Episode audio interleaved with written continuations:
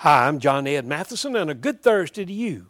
When we get up every morning, we should be grateful for the day. We should begin it by saying, Good morning, Lord, not negatively saying, Good Lord, it's morning.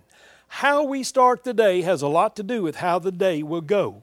Our disposition is extremely important.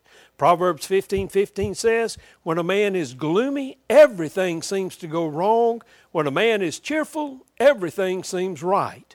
Now, that's a good approach to the attitude of life. My dad used to say, Some people cause happiness wherever they go, others, whenever they go. Today, you have an opportunity to either bring light and sunshine into life, or your personality can bring gloom and storms. Only you are in charge of that choice. What are you going to present to the world today?